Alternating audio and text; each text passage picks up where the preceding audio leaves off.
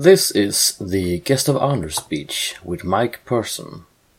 This speech was recorded at Swecon 2014, the Steampunk Festival in Gävle, Sweden. Swecon-poddar, en poddradio från svenska science fiction- och fantasykongresser.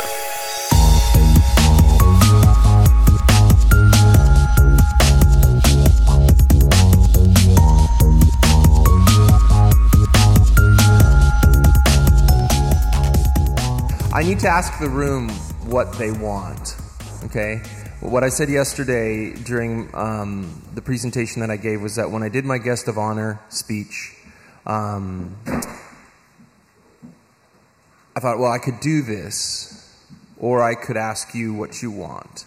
I have a bunch of presentations that I've put together over the years that I did steampunk, and I can talk about steampunk, and I assume that you're here because you want me to talk about steampunk, but I don't have to talk about steampunk. I could talk about some other things. So I'm going to give you guys some choices. Is that all right? Can we go with democracy? Is that going to work for you guys? Rather than what? Well, no, I don't have a presentation on that. I'm going to give you choices. See, it's like real democracy. You don't actually have unlimited choice. You just have. I have a presentation I can do on steampunk Star Wars, which is fun. I don't know that we'll learn a ton, but it's cool.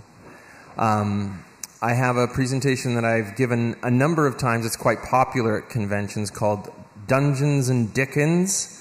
It's about when my role-playing group took J.R.R. Tolkien's Lord of the Rings, the world of Middle Earth, and we steampunked it. So that, and it, even when it's frivolous, you know, we can still end up talking about some serious things. So that's number two. So number one, steampunked Star Wars. Number two, we could say steampunked Tolkien. Number three, I can talk about Captain Nemo from 20,000 Leagues Under the Sea. And that is an interesting look into how literature is playing with history in the 19th century and one of, I think, Jules Verne's greatest characters. And then number four, something that isn't steampunk. I'll just put the something that isn't steampunk. Because if you guys want to talk about something that's related to steampunk, if that's what you're here for, I don't need to start talking about like my Pacific Rim, talk or whatever. So, who wants steampunk Star Wars? Nobody. I'm going to go back home. Sweden hates Star Wars. Steampunked Tolkien. I see a pattern already emerging. And then number three, Captain Nemo. Oh, Nemo it is. And we are already locked and loaded for that, so... If you want to, if you're interested in that Dungeons and Dickens thing, I did. They didn't film that one at the last one I was at. I was really bizarre. I shouldn't say it's really bizarre. Apparently, it's really normal, and I just never experienced it before. But I was at a convention, FanCon, in Calgary, which is 3 hours south of Edmonton, which is where I'm from, and. They had an academic track, and they said, would you please come and speak? And I said, sure. So we drove down and took our kids, and we were enjoying this convention, and I had no idea how big this thing was. It turned out to be like the fifth largest in the world now. They didn't know they were going to have the fifth largest in the world at the beginning of the weekend, but it was a huge, huge event. And at the beginning of the first panel, so it's the first thing I'm supposed to be talking at, there's this girl sitting there with this huge desk of knobs and sliders and things and computers, and she said, do you have a problem with us recording this, on shooting this on video? I said, no, that's fine. Do you have a problem if we're live streaming it to thousands of people around the world? And I was thinking, this is the sort of thing they should, like, give you some advance warning for. Because, you know, it could have been one of those mornings where, you know, you're at a convention and you just get up and you're like, You know, and you think, it doesn't matter. There's only going to be 5 people in the room anyway.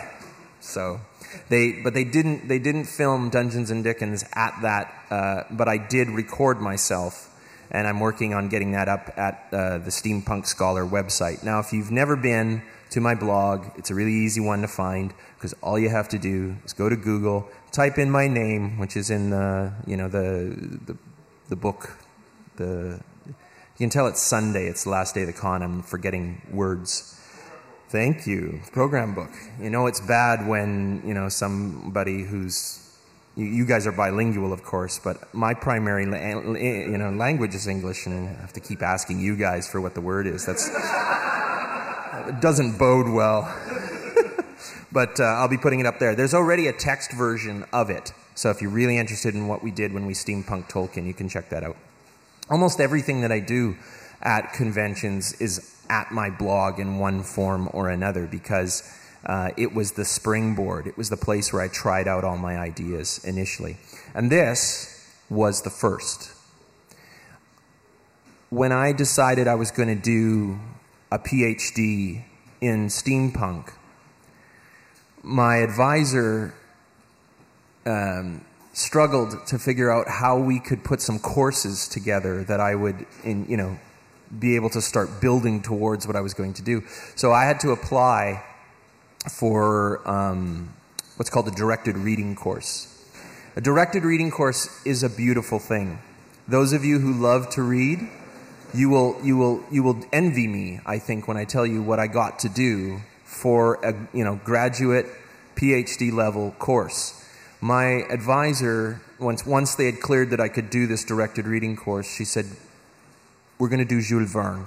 You're going to read Jules Verne's work." She said Jules Verne because that's what we say in North America. Jules Verne, but I say Jules Verne because she wanted me to read the best translations. I don't parlez-vous français, and I don't read it either. And so I'm a bad Canadian. We're supposed to be bilingual as well, but it's a lie. And so I got an entire semester of reading Jules Verne's work. And when I was a kid, 20,000 Leagues Under the Sea was the story that from between Star Wars and discovering Lord of the Rings, there was 20,000 Leagues Under the Sea for me. And it was largely because of the Disney movie. But I don't know what it was, but in the 1970s, there was a lot of 20,000 Leagues Under the Sea books, paraphernalia, just posters. It was around. I remember buying an LP, a record, of the story of 20,000 Leagues Under the Sea done by Disney, right? And listening to that. And so it was a big part of my imagination as a kid. And now I was about to get to do a university study on Jules Verne's work. And when I got to reading 20,000 Leagues Under the Sea in a good translation, it blew my mind.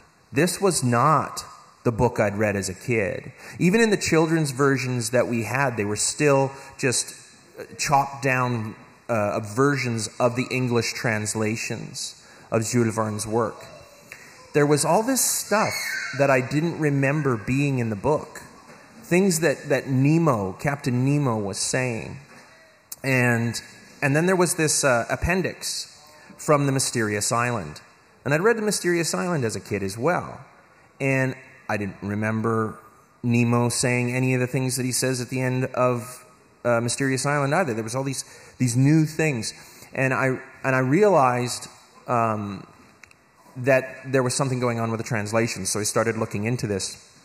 And what I discovered was that the English translations had been made, of course, as it makes sense, by a British man who, was just paid to translate the words over from French. But he was also paid to take out anything that would be contrary to the interests of the British Empire. And there were a few of those things in especially The Mysterious Island, but there was also some elements of it in 20,000 Leagues Under the Sea. So, and about the same time that I was reading this, I was finding this out. I was doing up a an application for a scholarship, and I had to say what I was doing with my work. And you must understand, I apparently did everything wrong with going into a PhD, because they would ask you questions like, what are you writing your dissertation on? Well, I'm writing it on steampunk. And what is that? I don't know. And the people would look at you and I said, well, that's why I'm going to study it. Should I know what something is before I go in to study it? Apparently I was supposed to. Apparently I was supposed to have all the information before I began. And so I had to, and you'll pardon me using the term, but there's no other term that works here. I had to bullshit my way through putting this application together. How am I going to say that I know what steampunk is when I've just started researching it? And I'm not even researching steampunk yet. I'm just researching Jules Verne, because apparently steampunk is inspired by Verne. So I was looking online, and I found this conference, a convention. It was the first big steampunk convention in the United States. There had been other little events, but this was the first big one. It was in California. And I looked at it, and because I'd been, looking around on the web to see what steampunk was, I recognized all these names that were going to be showing up as guests of honor at this event. I thought, I have to go to this. This is like ground zero for whatever's going on. I need to be able to talk to these people. And so I contacted them, and I didn't know about what conventions were like, and I didn't know what convention planning was like. And the person that I ended up talking to later became a very good friend, and she revealed just last year that convention planners are always struggling to get enough content to have for people to come and attend. And she said, especially for a steampunk event, we had all sorts of things for costumers, for people who wanted to mod their Nerf guns, if you wanted to build the better goggles. We had all of that, but we didn't have anybody who was going to come in and talk about literature. And she was really hoping for it. She was an academic, so here I was, an academic, contacting, and I said, I'm sure you already have all your programming locked up. Little did I know that they don't have the programming locked up 10 minutes before we all walk in here. And so she was more than happy to give me spaces. And I was just hoping, please, please, please, just give me one. Just give me one. And she's like, how many would you like? And I was like, what do you need? So she's like, could you do a panel on Victorian science? My first degree was in Christian theology. My second degree was in English literature, more or less, world literature.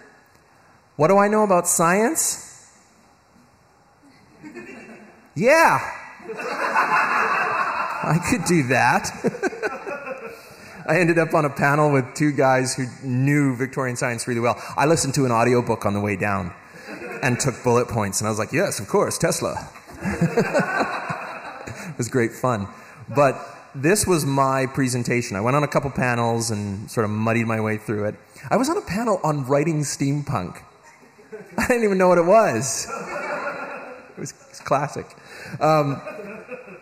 And Finding Nemo, which I thought was cute, right? Because if you type Nemo in on Google and you don't include Captain, you're going to get the Pixar movie with the clownfish, right? And so I just thought, I'll do a joke with this. I'll do the Finding Nemo thing, because that was the first thing that I wanted to talk about, is that you have this character who, when I was a kid, was really well known. How well is Captain Nemo known in Sweden? So? Yeah. Well enough? No, not so much. Okay. In the 1970s in Canada, we had this really great eco-friendly, which was bizarre for the 70s, let's face it. In the 1970s, we had this cartoon called The Undersea Adventures of Captain Nemo, or something like that. And it featured Captain Nemo as this blonde, blue-eyed, he was probably a Swede,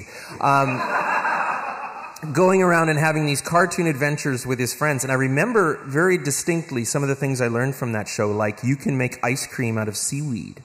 I was like, I don't know if that's actually possible, but they always wanted to teach us something about environmentalism. I thought it was really cool, but that show really stood out in my imagination. But my idea of Captain Nemo was blonde and blue-eyed. And then I'm reading Jules Verne's 20,000 Leagues Under the Sea, and I don't get blonde and blue-eyed. I get this guy with dark hair. That's about all you get in 20,000 Leagues Under the Sea. But we've got this vision, I guess, of... And I'm not sure that this is working for me. Let's see. Oh, we're good. We're good. There's a completely different vision of Captain Nemo in 20,000 Leagues Under the Sea and The Mysterious Island, which, as it turns out, is a sequel to 20,000 Leagues Under the Sea, where we get this sort of like a biography of Nemo, you might say. He begins, if you're just going to take it chronologically, like if you were to read 20,000 Leagues Under the Sea, it's a mystery who Captain Nemo is. And Nemo was one of Verne's most popular characters. He became so popular that he eclipsed the author for a while, and it drove Verne a little nuts. So he thought, I need to deal with this, and that's why he ended up doing Mysterious Island. It was because there were all these questions that had been left in 20,000 Leagues Under the Sea as to who Nemo was. And so if we were to treat Nemo as a real person and talk about his biography, he begins as a subaltern member. What do we mean? He's the oppressed member, right? The oppressed member of an oppressed nation. That's redundant. And freedom fighter against imperial tyranny, okay? He's a freedom fighter. And that's important because later on we're going to find out that the translation does not make him that. He's a self-made inventor. Later on, after he's done that first thing, he becomes a self-made inventor of the Nautilus, an artistic, romantic, capable, and one who will commit monstrous violence. We could say he is a poet and a terrorist. It would be, you know, it's what he becomes. In 20,000 Leagues Under the Sea, he's roaming the seas looking for ships to sink. He's looking to mess up what England is doing. And at the beginning of the book, he actually ends up ruining their communication lines because he sinks a ship of the Cunard line. And at that time, the Cunard line had the... They were the people who had the mail run. So if you were sending postage from England to the United States or Canada, the Cunard line was carrying that. And so when Nemo sinks one of those ships, he's not just arbitrarily, necessarily... sinking any old ship. He's sinking one of the most important vessels from one of the most important shipping lines. And then finally, he ends up becoming a benevolent humanist seeking redemption. It's a really interesting trajectory. And the reason that I was interested in presenting this at a steampunk convention was that I was already aware, even at the beginning where I wasn't quite sure what it was, that there was an impression that steampunk had to have rebels who wanted to overthrow the government, and that was their thing. And Verne had that. He had a rebel who wanted to overthrow the government. But the conclusion of Nemo's life is not, and then we blew up the parliament. It's, I went and lived on a desert island, and a bunch of people crashed there. And because they washed up on my shore, I extended hospitality to them. That's a very different vision for just about any adventure genre. But it really went against the grain of what I was seeing in steampunk. And so I thought it would be interesting to, you know, sort of make my first appearance at a steampunk convention somewhat contentious, somewhat, you know, against the grain. So the first identity that Nemo has is as Prince Dakar. And this was not in Verne's 20,000 Leagues Under the Sea. There are hints of it, but it was in The Mysterious Island that he would reveal that Nemo was an Indian. That he was from India, that he had grown up under the British Raj, and so if we look back, Walter J. Miller, who's one of the best Verne scholars in English, said that the original conception was that Nemo was going to be a Polish aristocrat who'd had his family killed, and then he wanted to kill Russians as a result. But his publisher said no. And he said no because France had just shook hands with Russia politically. So he's like, do not tick off our new friends, okay? You don't get to write that story, buddy. You got to take that part out. And so to make the alteration, he just was like, I'm not going to give him a country for now. And Verne wasn't powerful enough as a writer at the time to just tell his editor, publisher, Pierre Hetzel, I'm sorry, no, I don't care what you think. We're going to do whatever I think. But by the time he got around to writing The Mysterious Island, Hetzel couldn't control him anymore. And so when Verne said, he's an Indian, is done, right? This is what it was going to be. But he was originally conceived as a Polish aristocrat who was seeking revenge against Russia. So instead of Russia, Verne chooses England, because if you're French, you can always choose England to go and and attack or make fun of or whatever. And what blew me away about my experience, I didn't have this slide originally. In fact, this slideshow is a very different version of that first talk. The first talk that I gave, this talk, I didn't have any slides for. I did not have time to prepare in that way. But I was lucky enough to get Art Donovan, who did that background that you saw in the first slide, and those the images like this here. This is from an art piece, a steampunk art piece that Art Donovan did in 2008 called the Shiva Mandala. And you can check it out online. It's absolutely gorgeous. But I looked at it and I thought, wow, there's like 4 different points on this, and 3 of those would work visually to sort of move the 3 points of this conversation forward.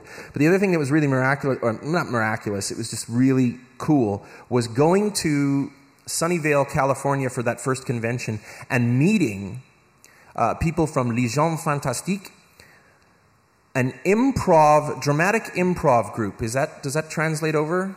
Do you guys know what dramatic improv is? You know, I give you a time and a place and a character, and you make me laugh.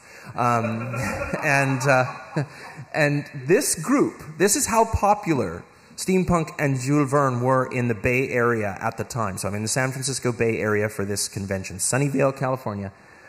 This is Greg Medley, and the improv group that he was with did just Jules Verne improv. That's a pretty niche market, isn't it?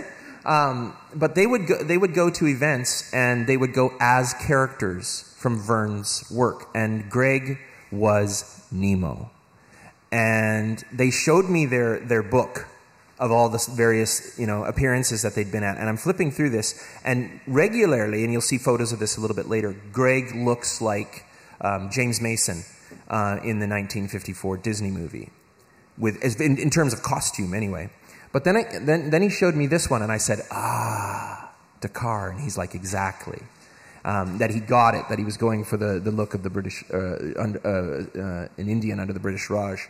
The only time that Nemo, and this is why people don't know that Nemo was supposed to be an Indian, is that the only time Nemo's ever been portrayed by an Indian was in that terrible League of Extraordinary Gentlemen movie, and he was played by Nasruddin Shah, who's a great actor, and he was entirely wasted in that role. But when I heard that was who was playing it, I was just overcome with excitement and then utterly disappointed.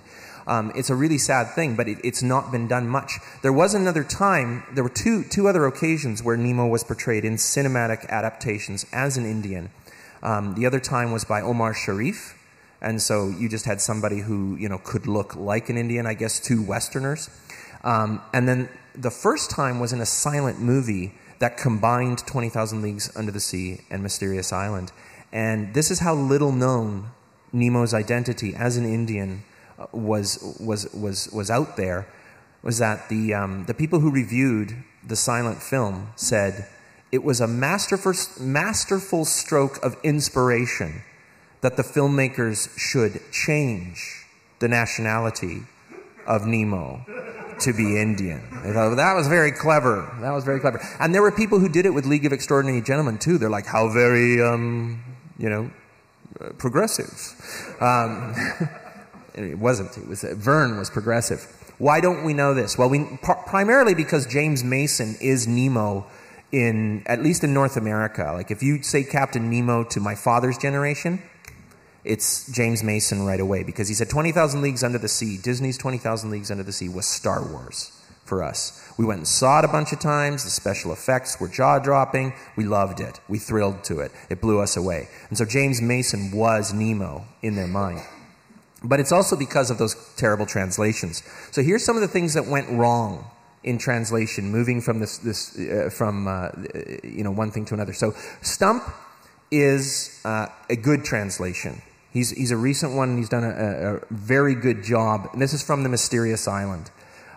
where we are told that Nemo had an implacable resentment towards the one country where he had never consented to set foot, the one nation whose advances he continually spurned, England, Britain.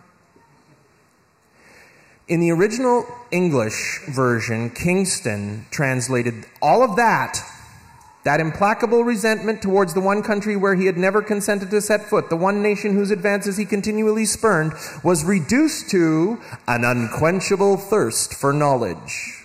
He was just a precocious and curious boy. Went to Oxford, actually.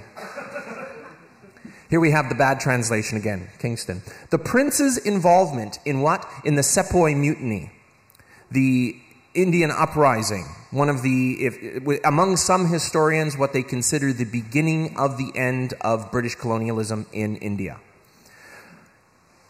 And Kingston says, the prince's involvement in that uprising was instigated by princes equally ambitious and less sagacious and more unscrupulous than he was, while the revolutionaries, the people who actually participated in the Sepoy Mutiny, are diminished as well, that they were the facile tool of their designing chiefs. So what's going on here? It's like Prince Dakar, Nemo, goes to a party, and there's a bunch of guys sitting over in the corner, and they're like, we're planning to overthrow the British government.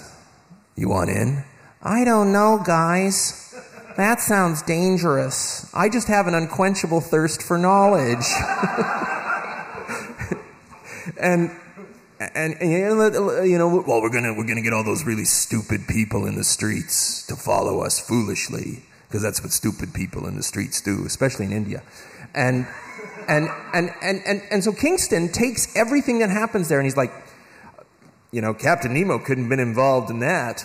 And it couldn't have been an orchestrated or organized thing. And that was actually a perception in England. They wanted to think of the Sepoy Mutiny as an accident. It just happened. We pissed some people off. They got angry. There were riots in the street. And as it turns out, what we've learned in the last 20, 30 years in the history looking at the British Raj is that it was very orchestrated, and the upper levels of Indian society were just as involved as the sepoys, these lower class, and organizing that very much. So that's what Kingston said, Verne said about that moment. What did Verne say? Dakar was the soul of the revolt. And he who had organized the entire uprising. I think it's a moment of pure genius that Jules Verne thought to himself, you know what I'm going to do with this very popular character of mine? I'm going to make him the guy who organized that thing that is bothering the British so much. And people have said to me, don't you think that that's just possibly a French man just going, like poke the bear? I said, maybe.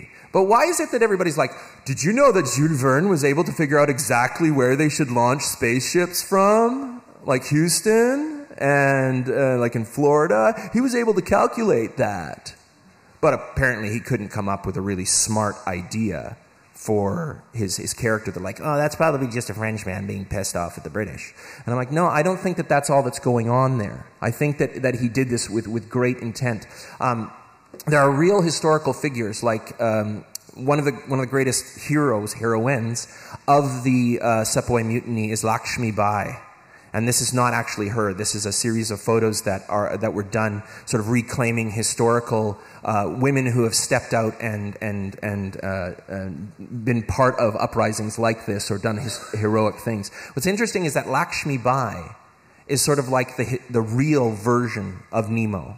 And I don't think that Verne knew about her. I don't think there was enough of that, enough information coming his way for him to be able to construct Nemo in that way.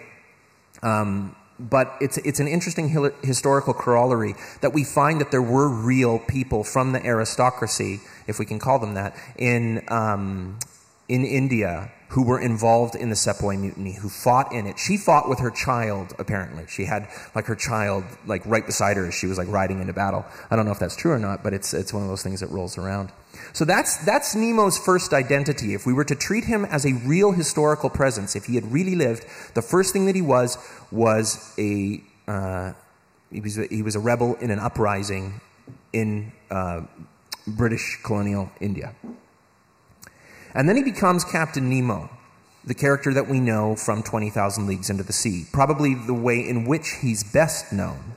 And the way that he's used in other science fiction, the way that he's often used in steampunk, if you know Philip Jose Farmer's The Other Log of Phileas Fogg, he imagines Nemo as this villain. And this is where they get the villain from. If we see Nemo as villain, if we see Nemo as madman, if we see Nemo portrayed as terrorist, it's because of this iteration of the personality. Whereas the Professor Aronnax, who goes on the journey in 20,000 Leagues Under the Sea, says, the valiant soldier now... Oh, sorry, this is still from Mysterious Island. The valiant soldier now made way for the scientist. And there we have Greg Medley, once again, in the sort of James Mason mode of Captain Nemo. Right? And from 20,000 Leagues Under the Sea, the Disney movie, being a Cold War movie, of course he has a secret base, setting up the great James Bond villains that would come in the next decade. He had a secret, volcanic base. But that wasn't... That was Disney taking the character and running with it. But in as much as Disney changes a great deal, it gets this part of the personality right. And James Mason, because he's a great actor, brought a complexity to the role that echoed what Verne had done in the book.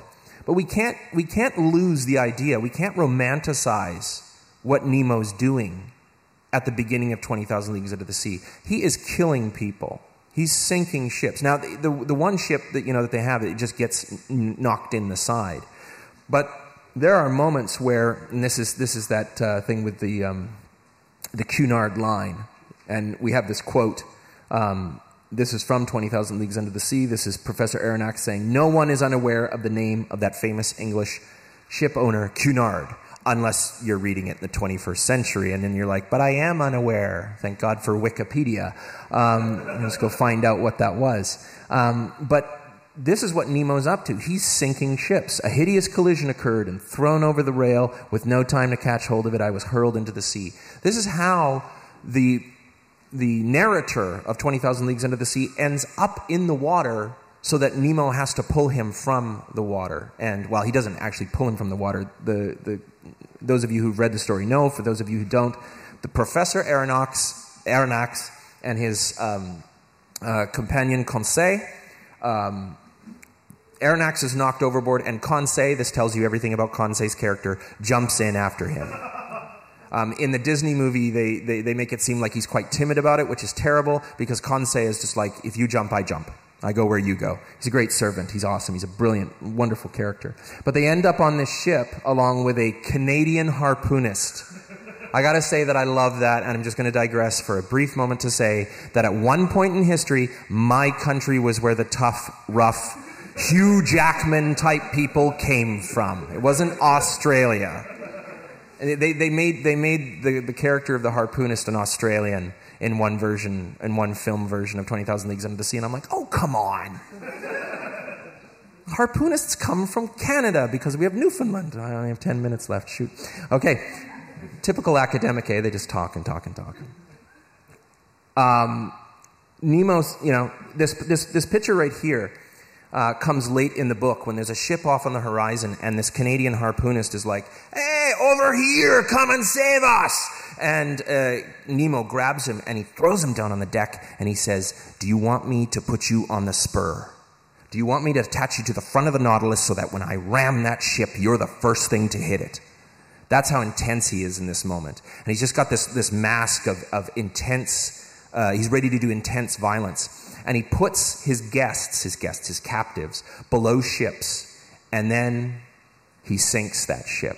And it's really amazing what Verne does with the way that he reveals who Nemo is. This is very late in the book, and we're not 100% sure as the reader just how far this guy will go. The character of Aronnax, the narrator, loves Nemo. He thinks he's got this profound respect for him, but he's not able to really admit that this is what Nemo is up to. And this is Gary Gianni's comic book version of it. I cannot recommend this enough. Gary Gianni, spelled Gianni. It is hands down the best comic book adaptation that has ever been done of 20,000 Leagues Under the Sea. And this picture, I said to him, you only had like 30, 40 pages to adapt this entire book, and you took a whole splash page for that. And he goes, but that's because it was really important. And I said, yeah, I know, but so many people don't know that. And he really gets it. There are people who say that 20,000 Leagues Under the Sea can't be made into a film because it doesn't have narrative cohesion. They're not looking at it in the right way. It's not a journey story. It's about Nemo. It's about Nemo. He's really the protagonist. Aronnax is just the narrator. So we find out that this guy is a terrorist. Hands down, he is. And although we don't have time to go into this, I heartily recommend getting a good translation. If you read English and read it well, get a good translation with annotation. If you want to find out what that is, look me up on Facebook or contact me via email. I will recommend one to you. Naval Press in the United States has put out a great one. And there's this conversation about pearl fisheries that reveals a lot about what Verne was trying to do with the character of Nemo. I'm just going to wrap up this. Oh, go ahead, let's do that.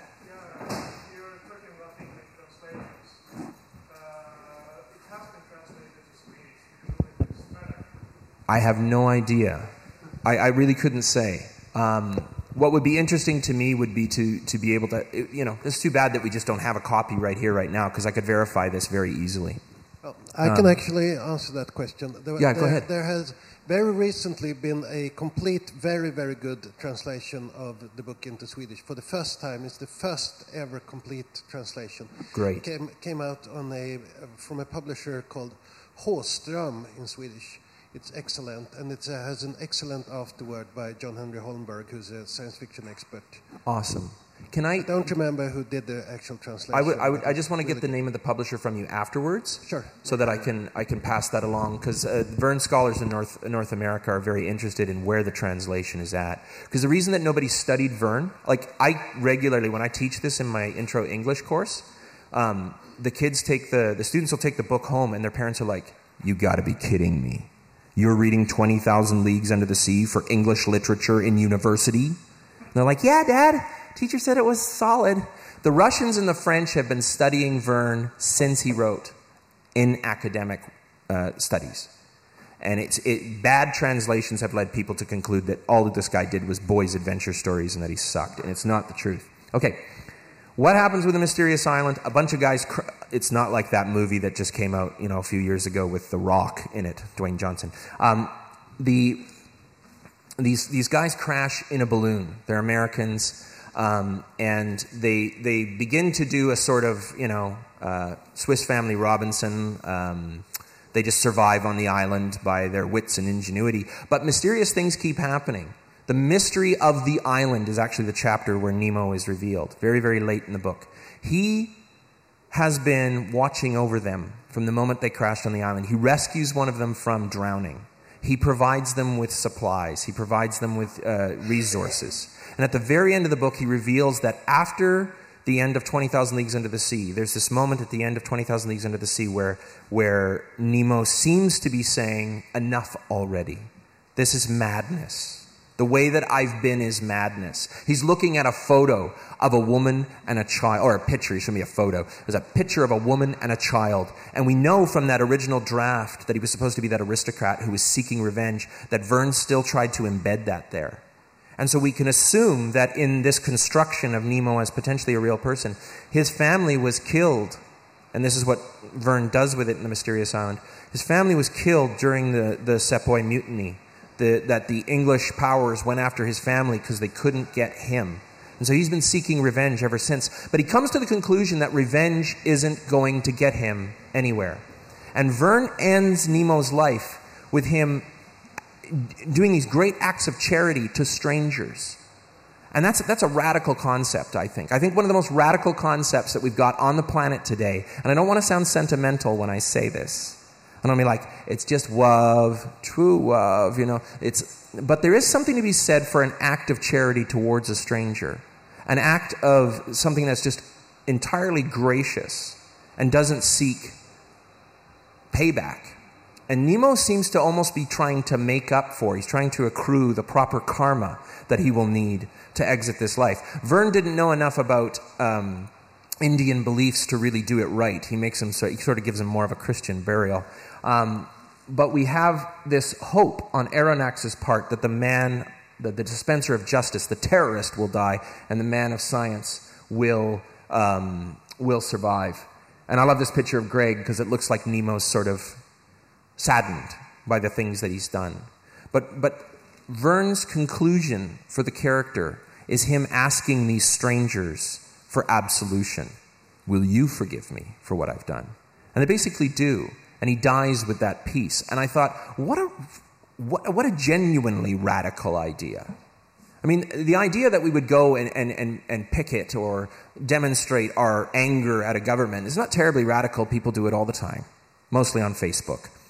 But the idea that one would act in charity without any sense of, or any expectation of return is a really genuinely radical idea, I think. And I said to the group at this first convention, you imagine what steampunk might look like if this was the template?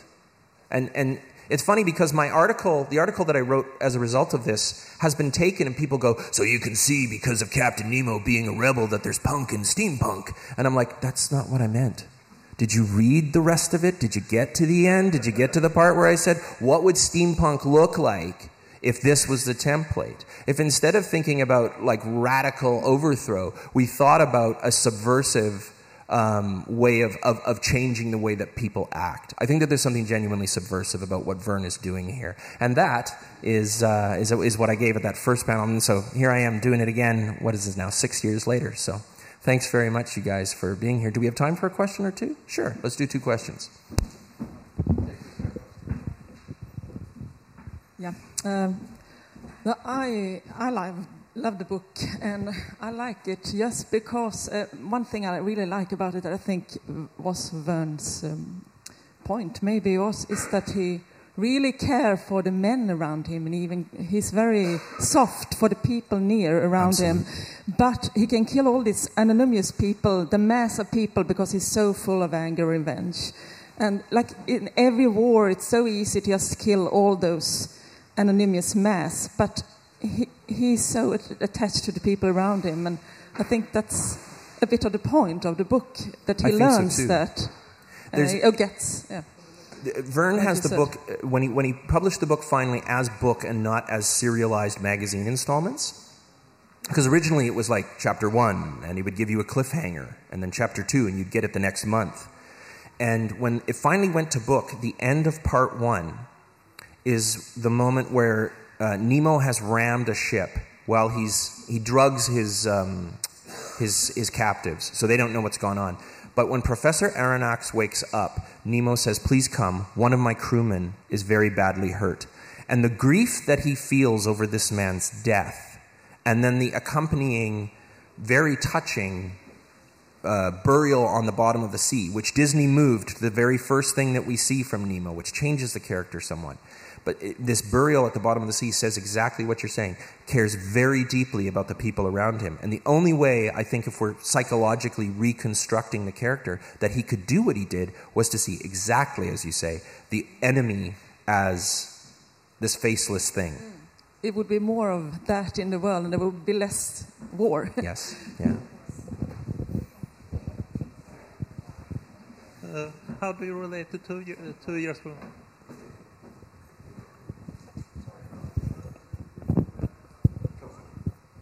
How do you relate to 2 years vacation?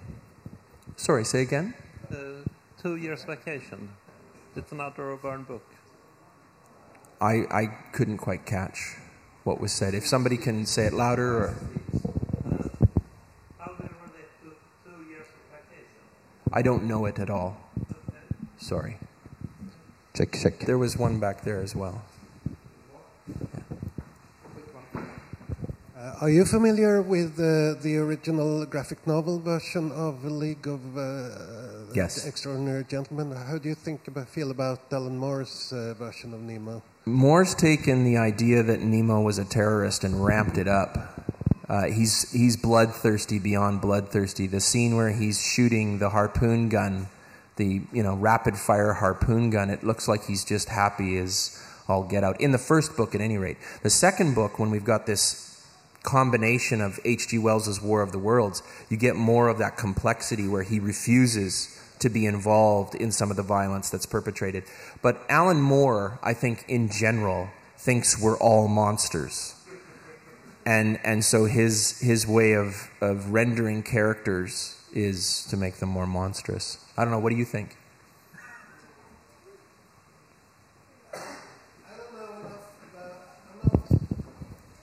I'm not familiar enough with the original novel to really say how much he changed it, because I haven't read it since I was small. So, but well, yeah, I tend to agree with you. Yeah, he matches the character at the point that he says to the Canadian, "I'll put you on the front end of the ship and ram the other one." But that's not the whole character, unfortunately. So, and I'm being a bit unfair on Moore, but I just always think that's all he does. That's his one-trick pony thing. I think you're probably right, but you know, I think it's awesome.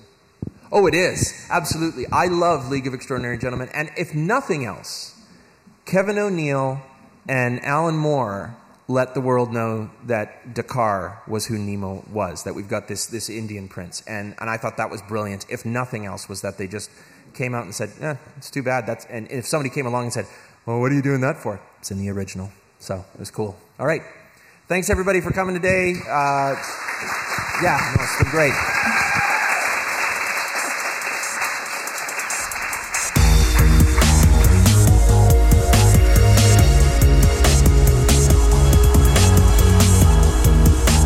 Musiken av Psychedelic Pedestrian från Free Music Archive.